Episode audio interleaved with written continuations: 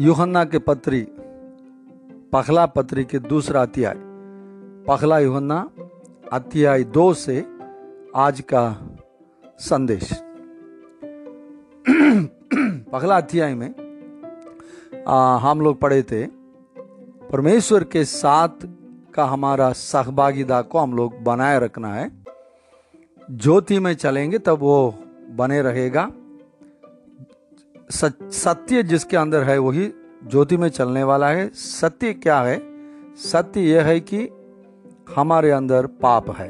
तो उस पाप को पहला उन्ना ये के नाव के अनुसार उसको हम लोग मान लेंगे तो प्रभु का क्षमा हमें मिलेगा। हम लोग उस सहभागिता में, परमेश्वर के साथ का संगति में हम लोग बने रहेंगे, आगे बढ़ते जाएँगे। तो सारे आशीषों से बढ़कर प्रभु के साथ चलना ही सबसे उन्नत एक आशीष है करके हम लोग देखे थे। अभी दूसरा अध्याय में हम लोग पहुँच गए हैं। इसका पखला बाग में जब हम लोग देखने के समय यहाँ पर भी एक सत्य के बारे में हम लोग समझ सकता है। उसके पहले एक और दो वज़न में हम लोग ये देखते हैं जब हमारे अंदर जब पाप होता है प्रभु यीशु मसीह हमारे लिए बिंदी करने वाला है। हमारे लिए वो हमेशा न्यायालय में, स्वर्गीय न्यायालय में हम लोग के लिए अपने लहू को लेकर के बिंदी करने वाला प्रभु है करके यहाँ पर हम लोग देखते हैं। और उसके बाद वज़न दो में हम लोग देखते हैं। प्रभु यीशु मसीह का लहू हम केवल हम लोग के लिए केवल नहीं, पूरा संसार के पापों के लिए, जगत के लिए यीशु मसीह अपना लहू बहाया। यही है सुसमाचार। इसलिए हम लोग दूसरा को सुसमाचार बताते हैं। यीशु मसीह सबका है। यीशु मसीह का लहू सबके लिए बहाया गया है। यीशु मसीह बिना किसी का पाप का क्षमा नहीं मिलता है। इसलिए यीशु मसीह इस धरती पर आया, क्रूस पर बलिदान हुआ मर कर तीसरा दिन ज़िंदा हुआ। ये सुसमाचार सबको बताना ज़रूरी है। ठीक वज़न आ, तीन से लेकर जब हम लोग पढ़ते हैं यहाँ पर देखते हैं अगर कोई परमेश्वर को जान लिया है तो यहाँ वज़न कहता है यदि हम उसकी आज्ञाओं को मानेंगे तो इससे हम जान लेंगे कि हम उसे जान गए हैं। अगर हम परमेश्वर को जान लिए तो परमेश्वर का प्रेम को हम लोग जान लिए तो हम लोग अगर मसीह कहेंगे तो परमेश्वर का आज्ञाओं को हम लोग पालन करने वाले रहेंगे। और आज्ञा के बारे में यहाँ पर हम लोग देखते हैं, यहाँ पर भजन आठ में से देखते हैं, फिर भी मैं तुम्हें नई आज्ञा लिखता हूँ और ये उसमें और तुम में सच्ची टहरती है, क्योंकि अंधकार मिटता जाता है और सत्य की ज्योति अब चमकने लगती है चमकने लगी है। जो कोई यह कहता है कि मैं ज्योति में हूँ और अपने बाई से बैर रखता है वह अब तक अंधकार ही में है। ये दूसरा सत्य है। दूसरा सत्य पहला सत्य हम लोग पहला अध्याय में देखे थे। आ, ये सत्य ये था कि हमारे अंदर पाप है। दूसरा में देखते हैं आ, हम अगर हम प्रभु के हैं तो हम लोग प्रभु का आज्ञा के अनुसार चलेंगे। आज्ञा ये है कि हम लोग हमारे भाइयों से प्रेम रखना है। तो यहाँ पर भाइयों से कैसे प्रेम रखेंगे? प्रेम रखने के लिए एक बहुत बड़ा रुकावट ये है कि क्षमा ना करना। प्रेम रखेंगे तो क्षमा करेंगे। पहला अध्याय में हम लोग क्षमा पाए दूसरा सत्य यह है कि हम लोग क्षमा देना है। पहले हम लोग अपना पापों को मान लेंगे तो क्षमा मिलता है। यहाँ पर हमारे भाइयों से प्रेम रखते हुए उसको क्षमा देना है। ये चीज़ देखते हैं। नफरत हमारे जीवन का बहुत बड़ा खतरनाक चीज़ है। जब हम लोग नफरत रखते हैं, वो झूठ का पिता शैतान हमारे अंदर आने का मौका मिल गया है।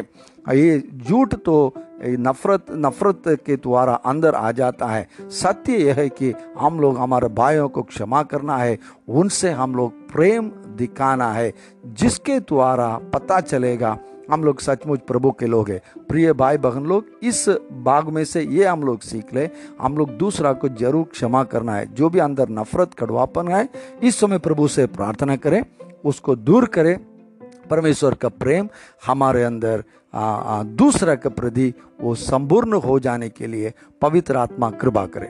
और अगले भाग में और आगे के वज़न को हम लोग देखेंगे। जय मसीह की।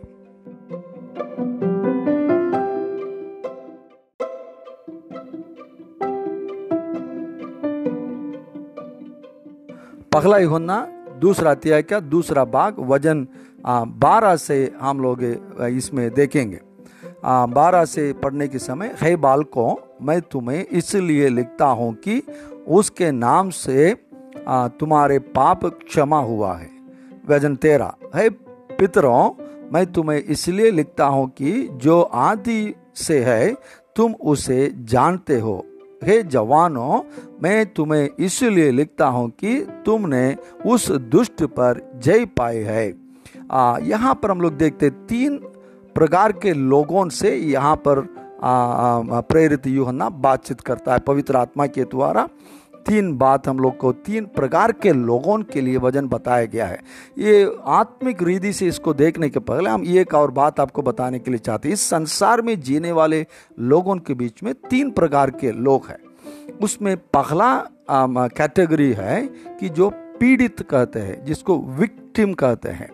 आ, और दूसरा कैटेगरी के लोग जो है उन लोग जो सर्वाइवर्स कहते हैं मतलब झेलने वाले लोग हैं। और तीसरा जो है ओवर कमर्स मतलब विजय पाए हुए लोग हैं जय पाए हुए लोग। ऐसे तीन प्रकार के लोगों को इस संसार में देख सकता है। उसके बारे में थोड़ा मैं आपको बताऊँ।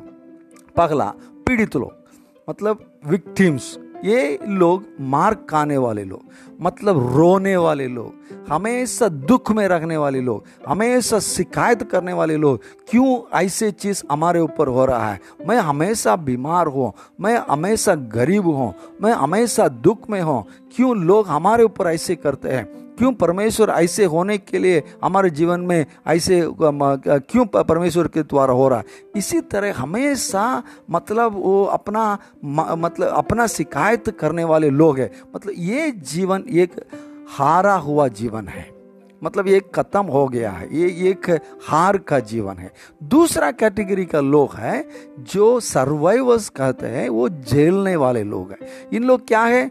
मतलब गिर के उठ के, गिर के उठ कर ऐसे चल रहा है। किसी से आप पूछेंगे तो कैसे चल रहा है, सब कुछ बोलेंगे, चल रहा है जेल रहे हैं। यही शब्द आपको सुनाई देगा। मतलब ये जेलने वाले लोग हैं। मतलब इसमें पगले वाला में बिल्कुल आशा ही नहीं है।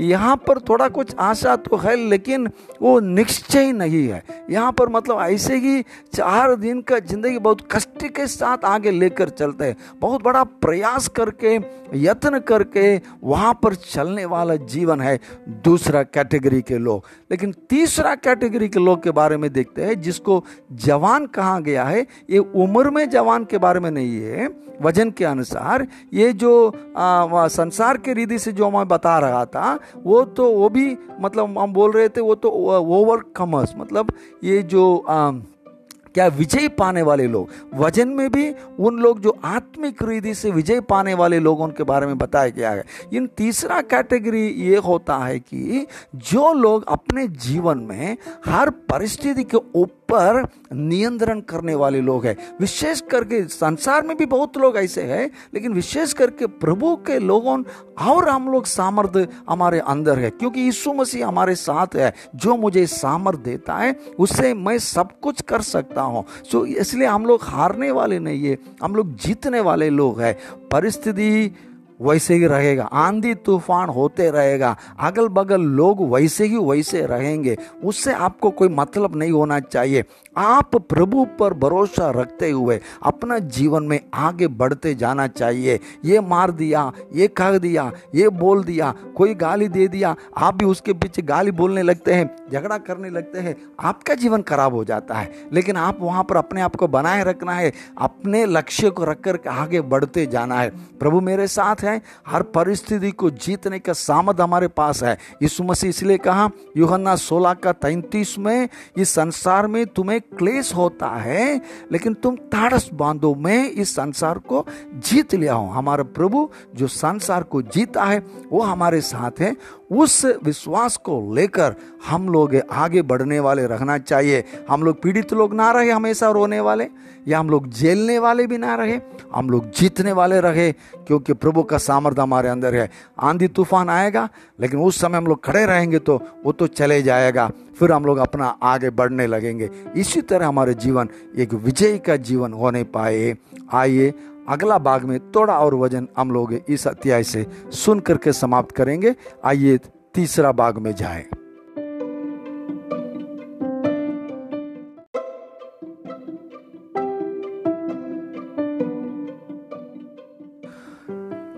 पगला ही होना अध्याय दो का तीसरा भाग में आगे। पंद्रह से सत्रह वज़न तक जब हम लोग देखते हैं, संसार में संसार से और ना संसार में की वस्तुओं से प्रेम नहीं रखना है। यही यहाँ पर हम लोग देखते हैं, पंद्रह वज़न यही कहता है तो और संसार के चीज़ सब खत्म होने वाला है, लेकिन हम लोग प्रभु में बने रहेंगे तो खत्म होने वाले लोग हम लोग नहीं है। मृत्यु के बाद भी प्रभु के साथ साथ रहने वाले हैं।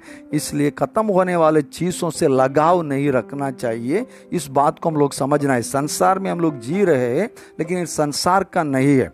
उसका मतलब क्या है? हम लोग पहले से देख चुके हैं। हम लोग मतलब इस धरती पर दो प्रकार का राज्य हो रहा है। इस धरती पर एक संसार का राज्य दूसरा स्वर्ग का राज्य हो रहा है। परमेश्वर का राज्य है। पगला शैतान का राज्य और परमेश्वर का राज्य है। जो यहाँ पर सारे चीज़ इस संसार का ईश्वर करके जो शैतान को कहा गया है, उसी के हिसाब से चल रहा है। लेकिन हम लोग उस राज्य का नहीं है। हमारा ईश्वर शैतान नहीं, हमारा ईश्वर यीशु मसीह है। तो परमेश्वर के राज्य में रखने वाले लोगों का तरीका अलग रहता है। इसलिए वज़न कहता है, तुम इस संसार में रहने के कारण उसके अनुसार पगले जैसे चलने मत लगो, उस पर लगाव मत करो।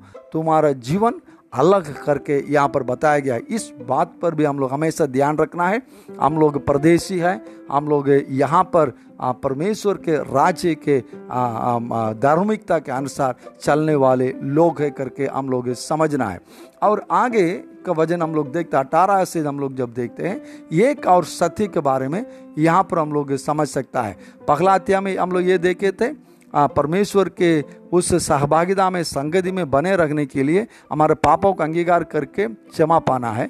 दूसरा हम लोग देखें हमारे सह भाई उनसे भाई बहनों से हम लोग प्रेम दिखाना है, जिसके द्वारा परमेश्वर को सहभागिता में हम लोग हम लोग बने रह सकता है। तीसरा यहाँ पर देखते हैं, जो आत्मा, जो कोई प्रभु यीशु मसीह को नहीं मानता है मतलब यहाँ पर वज़न इस प्रकार हम लोग हम लोग देखते हैं बहुत लोग प्रभु को मानने वाले नहीं। यहाँ पर देखते, बाईसवें वज़न में देखते हैं, झूठा कौन है?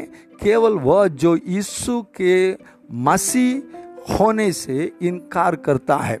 और मसीह का विरोधी वही है जो पिता का और पुत्र का इनकार करता है। मतलब यहाँ पर देखते, बहुत लोग यीशु मसीह को केवल एक एक व्यक्ति, एक एक मनुष्य करके मानते हैं। और कोई कोई कहता है, यीशु मसीह केवल एक नबी करके कहते हैं। जो कोई यीशु मसीह को उदार करता नहीं मानता है उसके साथ साथ हम लोग सहभागिता नहीं रख सकता है, संगति नहीं रख सकता है। उन लोग मसी विरोधी लोग हैं। देखिए, सभी के साथ हम लोग फ्रेंडशिप रखना है, लेकिन फेलोशिप नहीं रखना है। सबके साथ हम लोग हम लोग मतलब हम लोग हमारा हमारा जो संपर्क में रखना चाहिए, सबको हमारा प्रेम को दिखाना चाहिए। सभी लोगों से हम लोग, परमेश्वर का प्रेम से व्यवहार करना है, लेकिन जो सहभागिता, संगति या एक रखना नहीं नहीं होना चाहिए। क्योंकि यह वज़न ये कहता है, जिसके अंदर सत्य नहीं है मतलब जो यीशु मसीह को उदार करता नहीं मानता है, उसके अंदर सत्य नहीं है मतलब उसके अंदर जो, ज्योति नहीं है। उसके अंदर अंधकार है। और ज्योति सत्य में है, जो हमारे अंदर सत्य है, यीशु मसीह है, जब हम हम सत्य को मानने वाले, ज्योति में चलने वाले, अंधकार और ज्योति के बीच में कोई रिश्ता नहीं है, अलग है। तो ज्योति चले जा रहा है तो वहाँ पर अंधेरा ख़त्म हो जाना चाहिए। ऐसे लोगों के पास आप जा सकता है। लेकिन ज्योति को मतलब बुझाने वाले लोगों के पास जा कर के अपना विश्वास को भी हम लोग ख़त्म नहीं करना है। इस बात पर हम लोग हम लोग सावधान रखना है। अगर आप परमेश्वर के साथ, परमेश्वर के उस सहभागिता में आप बने रहना चाहते हैं तो ऐसे लोगों से आप दूर रखना चाहिए, जो आपको मतलब भटका, भटकाने वाले लोग हैं, जो आपको प्रभु के प्रेम से हटाने वाले लोगों से हम लोग दूर रखना, तभी हम लोग परमेश्वर के साथ सहभागिता को लेकर हम लोग, हमारा पूरा, हमारा उस आशीष हमारे जीवन में आ सकता है। हमारे आनंद जो संपूर्ण होगा, हमारे परिवार में जैसे हम बताए, आपके पास पैसा है कि नहीं गाड़ी है कि नहीं, घर है कि नहीं, वो सबसे मतलब नहीं है। अगर यीशु मसीह है, परमेश्वर के साथ का उस संगति आपके परिवार में है, आपके परिवार में प्रभु है तो उसका खुशी, आनंद अलग है। उस आनंद में हम लोग रहे। ये आनंद के कभी भी वो मतलब खत्म होने वाला चीज़ नहीं है। संसार का हर चीज़ खत्म हो जाएगा। ये आनंद है। आनंद काल तक हमारे साथ रहेगा। परमेश्वर उसी तरह आनंद का जीवन से, परमेश्वर के साथ का इस सहभागिता में हम लोग आगे बढ़ने के लिए अनुग्रह करें। सभी को जय मसीह की।